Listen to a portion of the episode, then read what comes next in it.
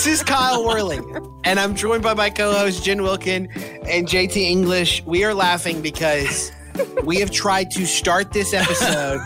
We've made it to the exact same point four times now, and it, it, our recording has cut out on us. So, uh, Jen, is there anything you'd like to ask me that I've never heard before as part of our Hey, banter Kyle. for this episode? Kyle, I heard Uh-huh. you tried to come visit me today at the Village Church. Funny enough, I did.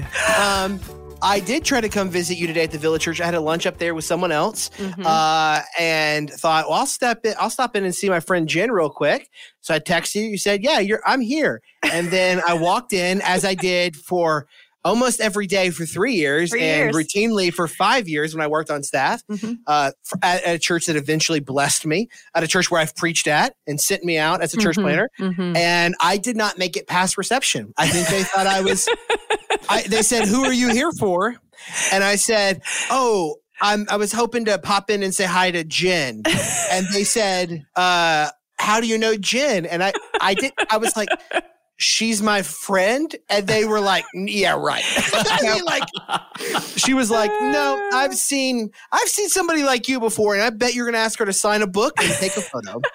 Um, I would have done that for you, Kyle.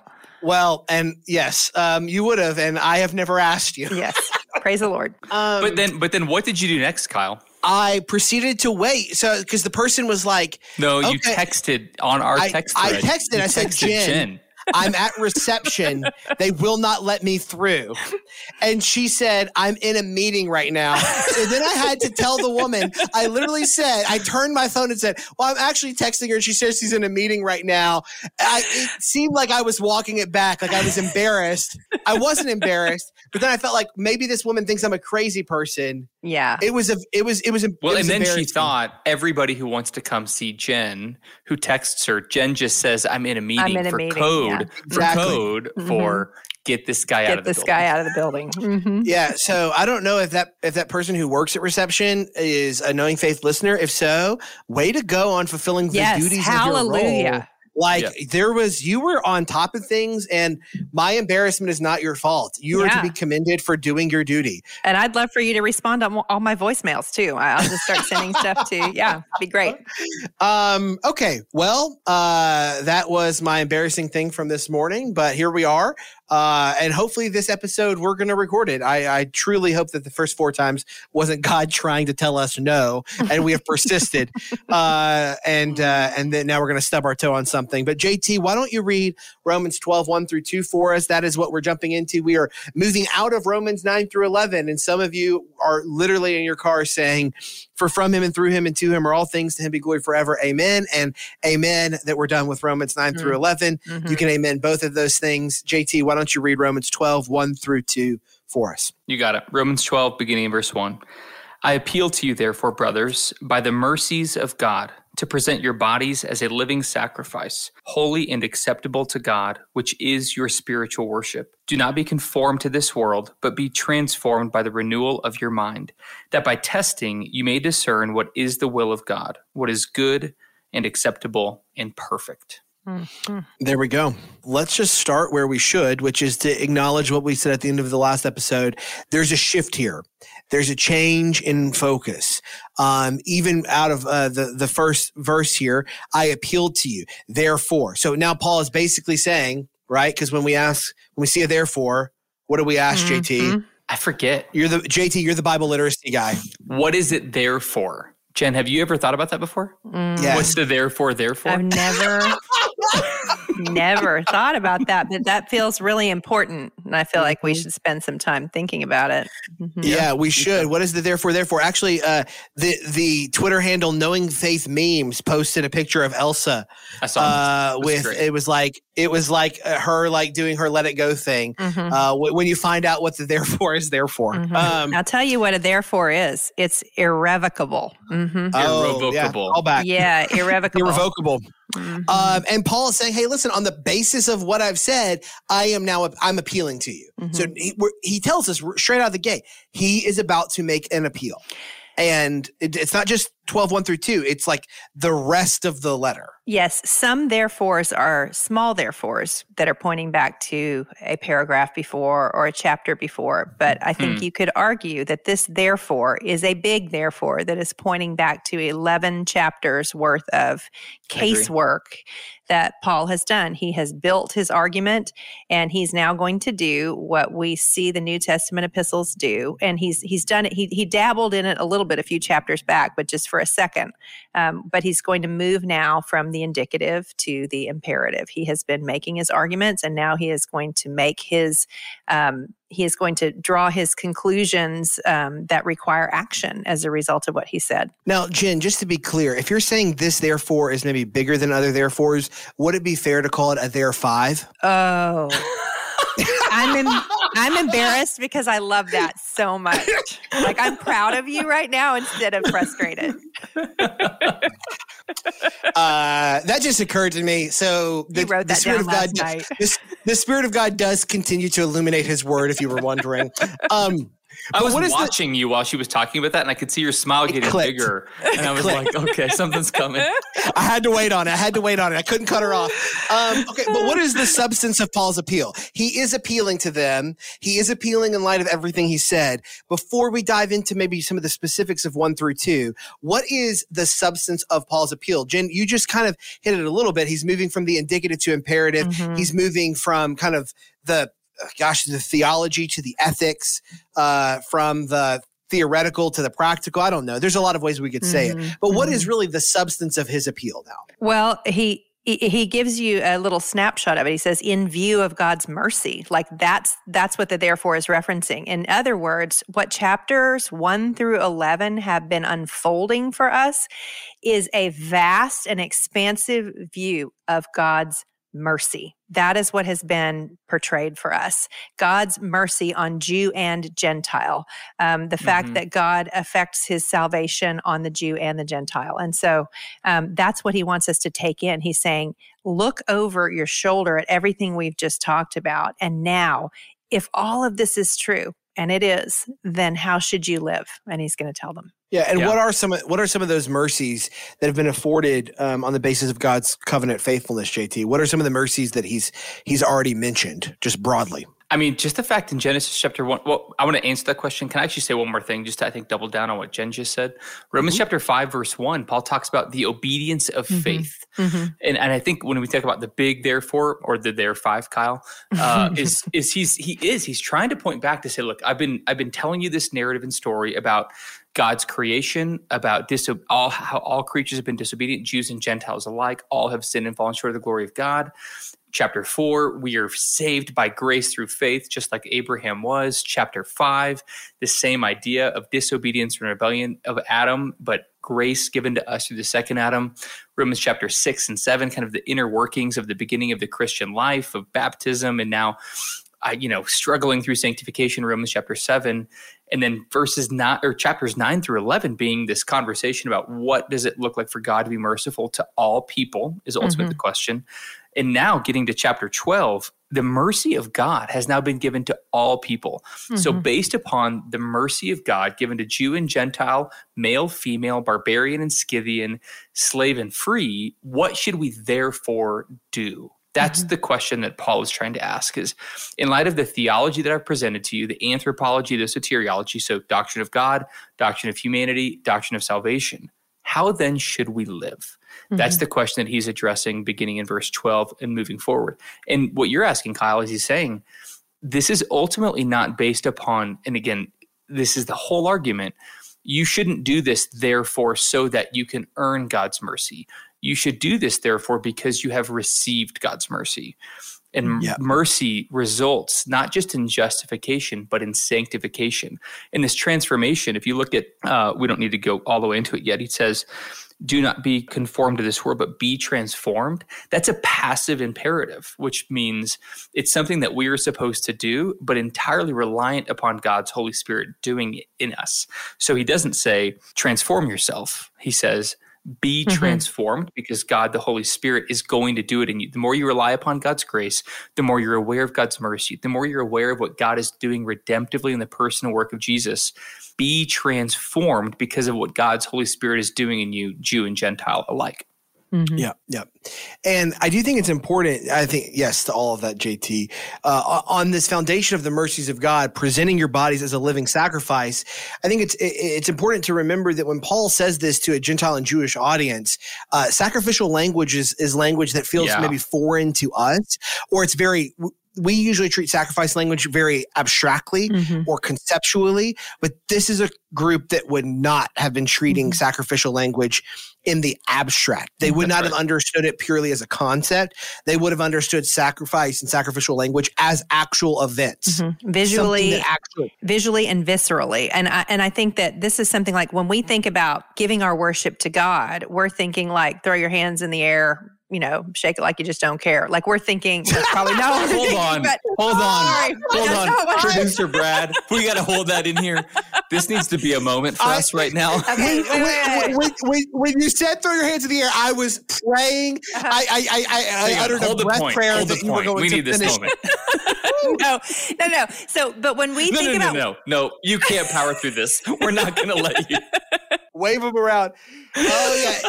Hey, TGC Women's Conference, throw your hands in the air. Wave, Wave them around like you just don't care. Anyway, Quote, Jen Wilkin. when we think about worship, we think about prim- primarily, we think about singing. We think about a room that's dimly lit and a mood, yes, yes, yes. you know, and all of that. But in the in the minds of these first century listeners, JT, pull it together. In the minds of these first century listeners, oh. they the worship and sacrifice are yes. are interchangeable ideas for them. Like they do not think of worship as getting in the zone. You know, like they think of worship right. as something dies on my behalf blood is shed and so yes. that is what's being conjured here is the idea and and, and so the idea of um, when we talk about sacrifice oh, oh, i have to sacrifice for my kids like we think about sacrifice um, mm-hmm. sort of mm-hmm. as, as you were saying um, kyle in abstract ways but but what i think is being referenced here is no uh, a public theologian i think i've said this before will say um, your your justification will cost you nothing and your sanctification will cost you everything and and that's i think mm-hmm. what we're seeing articulated here it's john macarthur guys. I just didn't want to say it. It is. it. Um, and so but it's a great quote. It's true. And i think that's what now paul he's like and if you thought you know that it, that mercy was just something that we sit and bathe in the glory of now i'm going to tell you that it's going to it's going to be costly. It's going to mean that you lay down your life on the altar uh, in a in a in an image that would be familiar to them you know what passage always comes to mind for me when I when I when I read this, and, and I think Jen, I, would love to hear your thoughts on this.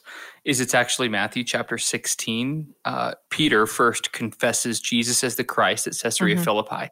In a, in some sense, again, we're not trying to put theological categories onto biblical narrative, but that's a justification passage. Mm-hmm. You know, who do you guys say that I am? some say Elijah, some say John the Baptist. Who who do you guys think I am? Well, mm-hmm. you're you're the Christ, the Messiah, mm-hmm. the Son of the living God. And Jesus says to Peter, the only person who could have revealed that to you is my Father who is in mm-hmm. heaven. So blessed are you, Simon Barjona. But then Jesus goes on. So if that's justification, Jesus goes on to foretell his death and mm-hmm. resurrection. Mm-hmm. And Peter's like, no way. Like, mm-hmm we're not here to sacrifice something. We're here to take something. We're mm-hmm. not here to mm-hmm. give ourselves away. We're here to pick ourselves up. Jesus says, Get behind me, Satan. That's not the way of, of, of my Father. That's not the way of the kingdom. Mm-hmm. And then he says, If anybody would come after me, let him deny himself, take up his cross, and follow me. For whoever would save his life will lose it, but whoever loses his life for my sake will find it. Mm-hmm. For what will it profit a man if he gains the whole world and forfeits its soul? Or what will what should a man give in return for his soul? For the Son of Man is going to come with his angels in the glory of his Father, and then he will repay each person according to what he has done. Mm-hmm. That's sacrificial language in Christian context. Because mm-hmm. here in Rome, you've got Jew and Gentile who have very different conceptions mm-hmm. of what sacrifice is. Some are sacrificing to pagan do- or have sacrificed to pagan gods. Right. Others have sacrificed at the temple. And Jesus is saying here that now the Christian sacrifice is a picking up of a cross to not mm-hmm. be transformed to the way or conformed to the ways of the world, but transformed through this cruciform life, which leads not to the crown first, but to the cross. Can I ask you something? I hear people say cruciform life a lot, and I would imagine some of our listeners do as well. Can you say, mm. um, in very simple terms, what we mean when we say a cruciform life? The Christian life is shaped by the cross. So not shaped like because I tend to think like, oh, shaped like a cross. What does that mean? But you're saying shaped by the cross. So how how does yeah. the cross inform the way that I live? Is what what a cruciform a person who wants to live a cruciform life is asking. Good.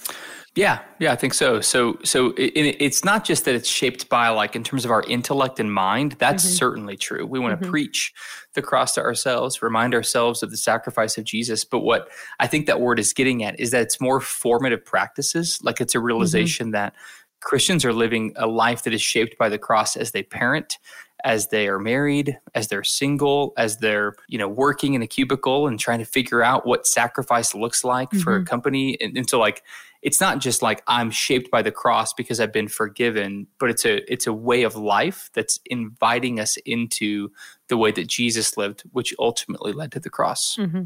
Is that what you'd say, Kyle? Yeah, I mean, pick up your cross and follow me. That's cruciform living. That's, That's right. Cruciform life. Do you ever get stuck wondering how to study a Bible passage? The Courage for Life study Bibles for women and the Courage for Life study Bibles for men have over 1,400 Bible studies. That's a Bible study on every page of Bible text. Access to the Filament Bible app lets you dive even deeper. If you download the app and you scan the page number, you can open up a world of resources, including over 25,000 additional study notes, hundreds of videos, and a full audio Bible. Start discovering at courageforlifebible.com. That's courageforlifebible.com for incredible study notes and an incredible study Bible.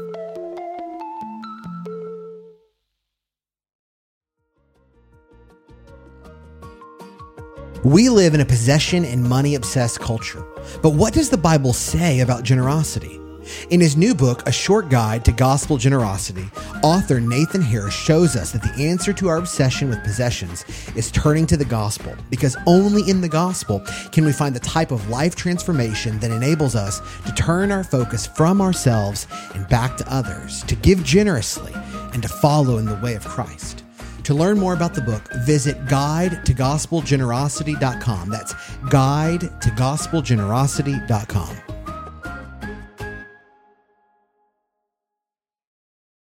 Let's talk real quickly. I, I want to bring this up on do not be conformed to this world. And I want to, to come back to language, JT, that you and I have used in the training program, in the Institute Now, Forge program, and that we, we've talked about on the podcast before because I think when people think about conformity to the world, that can be very hard to visualize. Like it can be very hard to be like, what does it mean to be conformed to the world? And oftentimes I think the way that Christians, if they think about conformity to the world, is they'll think about it in terms of like whatever the chief culprit of like Christian concern is at any given point. Mm. So like if you had asked just like an average Christian in the 20th century to not be conformed to the pattern of this world, they might have said something like, well, to not embrace Darwinianism. Like mm-hmm. that, like uh, we don't want to be like those, you know?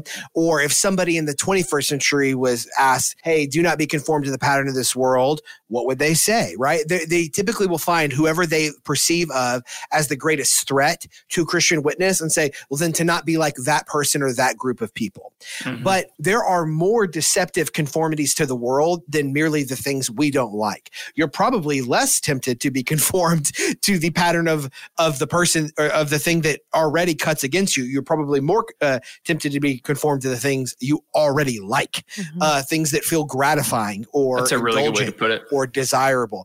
And I think that false stories has been a helpful way for us to talk about this. Yeah. So could we t- could we talk real quickly about false stories? For sure. Yeah.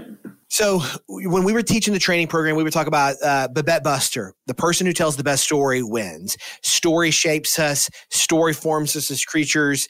Uh, we would give that Alasdair MacIntyre quote before I, I, I can uh, answer the question, "What am I to do?" I fir- I must first answer the question, "What story am I living in?" And so we would use that to introduce the way that we're narrative form creatures and that we're participating, playing out, and performing the stories that we believe are the controlling narratives of our life. And then we would contrast false stories with the true story. The true story is the story of the gospel. We've been talking about that one.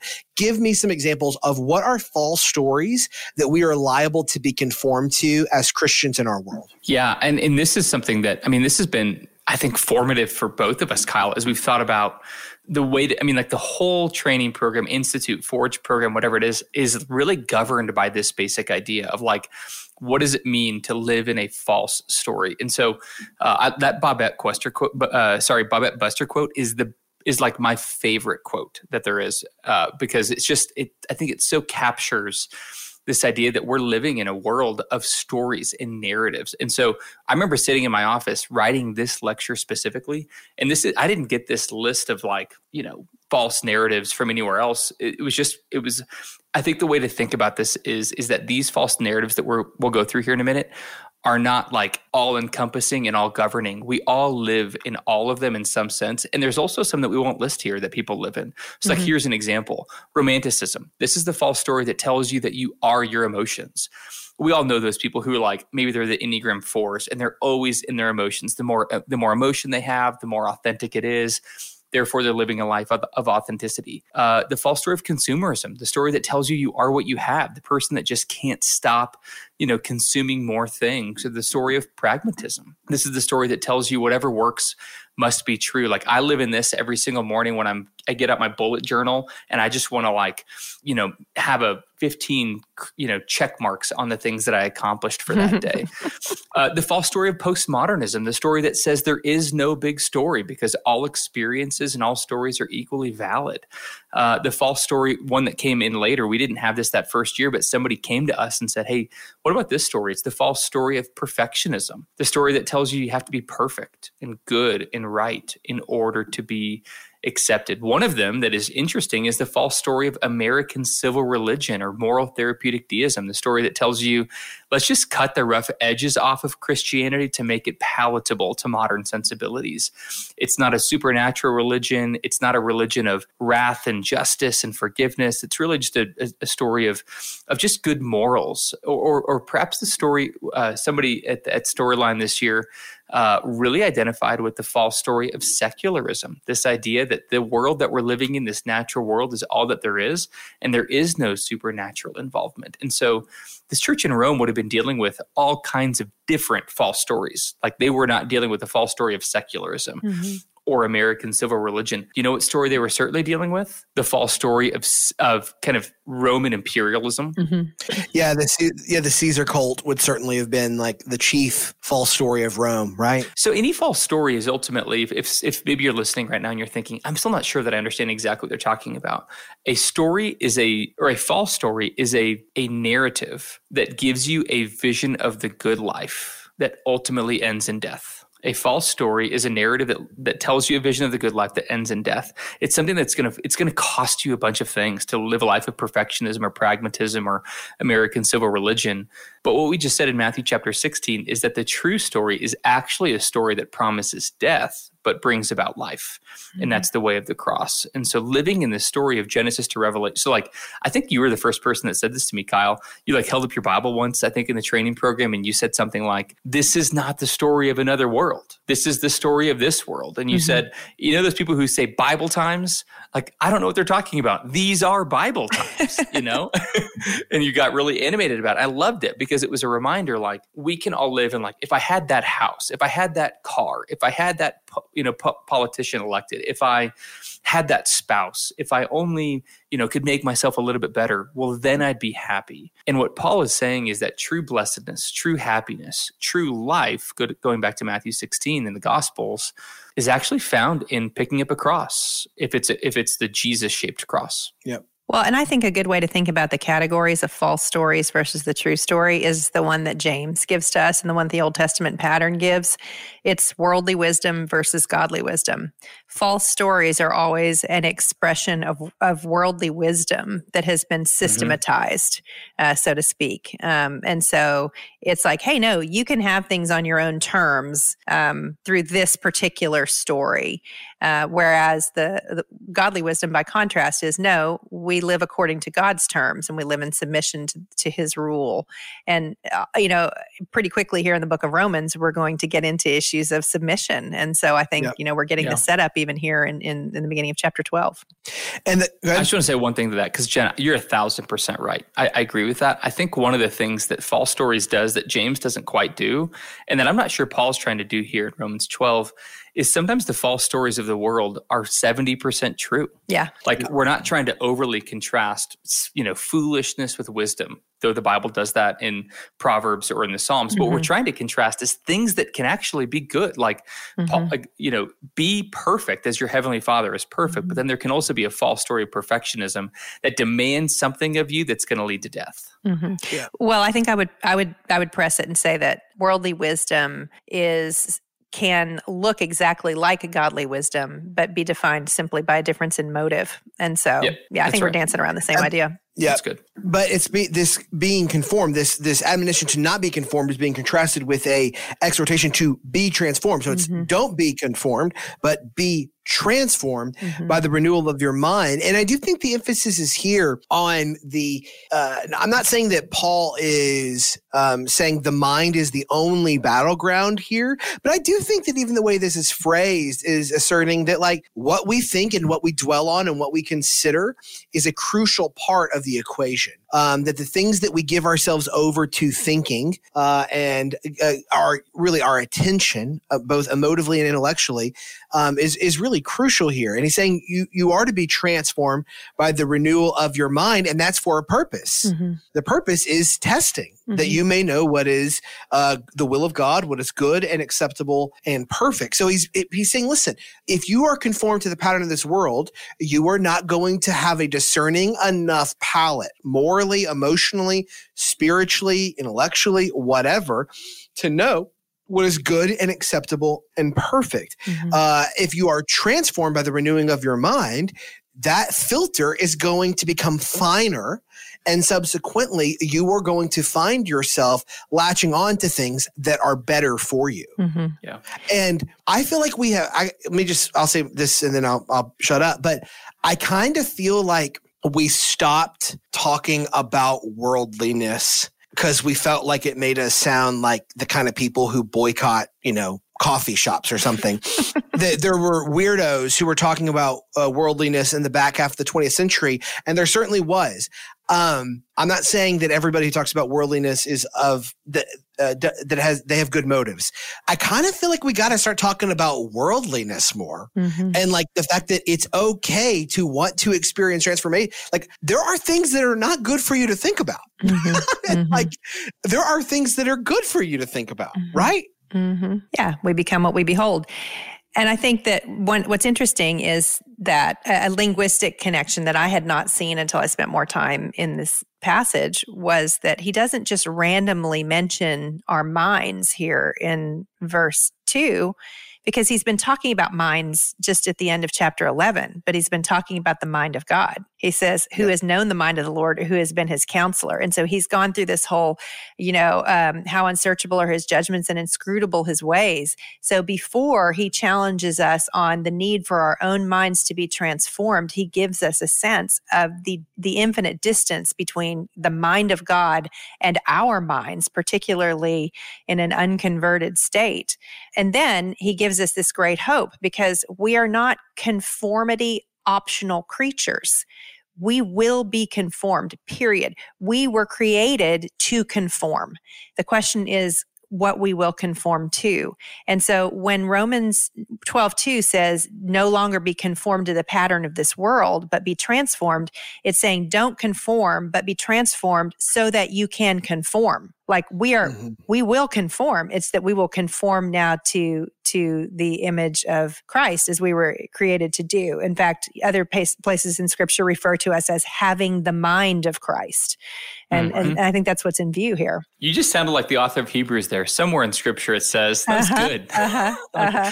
it's like no i really know what it is. I'm just going to keep it vague right? Keep it out there. Mm-hmm. well I, the reason i just thought about that, Jen, is I think our minds are on the same page. That's First Corinthians chapter two. I just turned to that yeah. because Paul here is doing very something very similar in First Corinthians one in chapter two, where he says in chapter one, Where's the wise? Where's the scribe, the debater of this age? Has God not made foolish the wisdom of the world? And mm-hmm. so he's mm-hmm. t- that goes back to the mm-hmm. to chapter yeah. 11, foolishness yeah. and wisdom and what God has given us. Mm-hmm. The end of chapter two, he says, But we have the mind of Christ. And mm-hmm. that's ultimately whether we're trying to define cruciformity or trying to find transformation in this world, is it's a spiritual transformation that happens to us when we come to Jesus in regeneration and faith through repentance, through the gift that has been given to us. But now, this life of sanctification leading to glorification, of following Jesus in all things. And I think that's mm-hmm. what Paul's highlighting. One of the commentators that I read said it this way, which kind of, I think, simplifies the conversation we're having now, is he says ultimately the Christian life is a life of unlearning and learning. And mm-hmm. so there's mm-hmm. so many things, so many things that we all need to unlearn. And that's mm-hmm. what he means by don't be conformed. Like you have been given a wisdom of this world that you've, you know, if you grew up in a pagan home or maybe grew up in a, I'm talking about the church in Rome, not our homes, a Jewish home that was all about sacrifices and law keeping, you need to unlearn the conformity to that world mm-hmm. because you've been conformed to a pattern or a false narrative, if that's mm-hmm. the language we're using in our current context, that you need to unlearn. And, and you're going to have to crucify yourself to that daily and say that what I thought was the good life isn't, and that the mm-hmm. good life is actually found in being transformed by the power of the Spirit, which is the Spirit of Christ, which is going to lead me in this cross shaped life to follow Jesus wherever he leads me. And that better than a sacrifice to a pagan god or better than a sacrifice to the temple is what's actually going to be my form of worship. Mm-hmm. That's right. Or as Peter would say, don't get, don't be, don't return to the feudal ways of your forefathers. Right. I mean, it's, it's, That's right. The, mm-hmm. there was a way you used to do things. Colossians 3, you know, in the study that we did at the village, we kept going to Colossians 3, put to death, therefore, put on, therefore. You know, it's, it's mm. not just a turning from, it's a turning to. And that's where we are um, in the book of Romans as well. And, and, you know, knowing what comes next in chapter 12, it's going to start to sound a lot like wisdom literature, even as we move into the second half of the chapter or the back end of the chapter. Kyle, I want to ask you a question about the comment that you made a minute ago about worldliness, because I think sometimes, especially in a passage like this, Romans, you know, chapter 12, too, a spiritual form of worship. So I think worldliness can be heard as a as a material term mm-hmm. and a spiritual act of worship can be heard as immaterial and it can almost re, uh, begin manifesting itself in like a false gnosticism mm-hmm. of like i'm going to hate things that are material and love things that are immaterial i'm going to deny myself materialism and i'm going to pursue spiritual things i don't think that's what paul's saying and i don't think that's what you're saying but can you help us think about what does a spiritual act of worship look like that actually still loves the world defined materially because John three sixteen, for God so loves sure yeah. the world. Mm-hmm. Yeah, there's a. I mean, you just there's like a lot of questions in what you just asked me, but um, I'll just so, say so, when so I can, I can I simplify it then? Uh huh. When you say we need to start talking about worldliness, you're not saying we need to deny materialism and pursue no. spirituality. What you're saying is is true spirituality loves material things that God loves as well. Yeah, help the, us help yeah, us think about that. The, true spiritual worship loves things that God loves in the way that God loves them. That's right. It doesn't love things the way that God loves in the way you want to love them. For example, right now a lot of conversations about justice will go like this. God loves justice and he loves it exactly the way I do. Hmm. it's like so so God's going to line up with you on all of your policy positions because God loves justice? No, you're wrong. You're loving this the way that you love it. Now, I'm not debating whether you, whether God loves it. I'm asking you, do you think that God has a way of loving it? Because I think he might. Uh, and it'd probably be good to love it the way that God loves it. Um, I'm also not saying like, for example, in the last few years, I've heard when people talk about their Sabbath as like an enjoyment of rich things, of good things. Like maybe you go out and you have a great meal or whatever. It's like, yeah, okay, a great meal could be really good. I'm not, I, gosh, I love a great meal as as much as the next person does. But like, is it to say that you can't do that? No, it's also not to say that that's what you must do. it's right. just to say, like, it's okay to enter into worship by loving the things that God loves in the way that God loves them.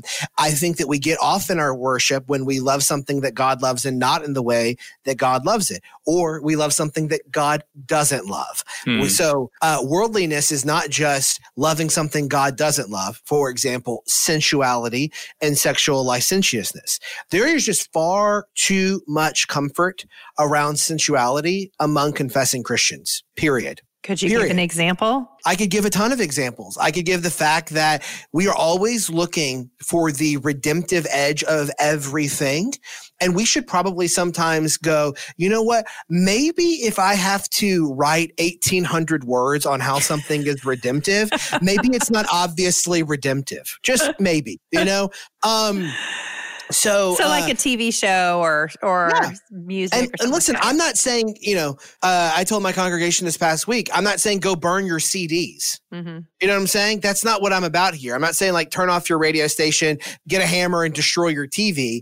I, I'm I'm simply saying we should be very mindful that in our age where we believe that um, where there has been a right renewal of a common grace understanding of how God is at work in the world and how He blesses us through yes immaterial spiritual things and material things that we are not too quick to consecrate that which God would condemn. And I think that is something that we should be very, very careful of. And I think particularly now we needed it. We, we probably needed the message we heard in the beginning of the 21st century.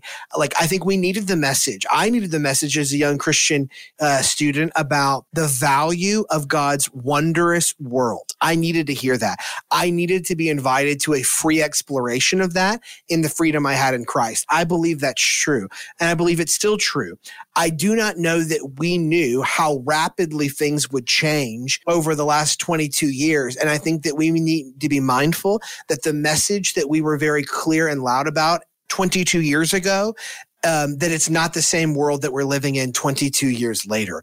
A lot has transpired, and we should be very mindful about how those things are affecting Christian witness. So that's really good. I, I think that's my hot take on it. I think the baseline is worldliness is loving something God doesn't love or loving something that God loves, but in a way that's not the way that God loves it. Hmm. So making it an idol. And those two things are not broken out by material categories or immaterial Absolutely. categories. Absolutely not. Yeah, that's good um because you can love a concept in an inappropriate way just like you could love a tree in an inappropriate way you know? I think god wants you to love his earth. I don't think he wants you to worship trees. I think god wants you to love justice. I don't think god wants you to worship justice. Mm-hmm. it sounds like you. we need discernment to be able to test and approve what god's will is his good pleasing and perfect will. Yeah I think we absolutely back do. to the text. Yeah. There we go. no, but I do think it's important because what you're talking about, Kyle, is a way of thinking about the will of God that is mm-hmm. different than what most people tend to default to. Uh, you're saying it's God's will that we would love God and God's world the way that God does. And I think that's significant because that takes discernment. And I think that's what we're seeing here. And I, again, I think here he's setting up for us wisdom categories. He's saying testing and approving you know you've got to you've got to apply wisdom to what you do know uh, you don't have the mind of the lord but you do have a mind that is capable of discernment when it is in submission yep. to the lord uh, and yep. so you will be able to discern is this going to draw me toward holiness or is this going to draw me toward ungodliness and those are that is a different way of thinking about the will of god than most people that i know think about it most people that i know think about it as god what do you want me to eat for dinner or what you know or mm-hmm. or where do you want me to go tomorrow morning and so, um, and, and then we're going to see that all of the things that he's going to start um, sort of peppering them with in the rest of the chapter are are things that are dealing with holiness. Yeah, absolutely. Let me just ask you guys in closing. This is probably a bigger can of worms for a longer episode. Um, do you think people are comfortable calling something ungodly? Mm-hmm. Do you mm. think that, do you hear people say that's ungodly? Oh, absolutely. If it's not the thing that they're dealing with. right?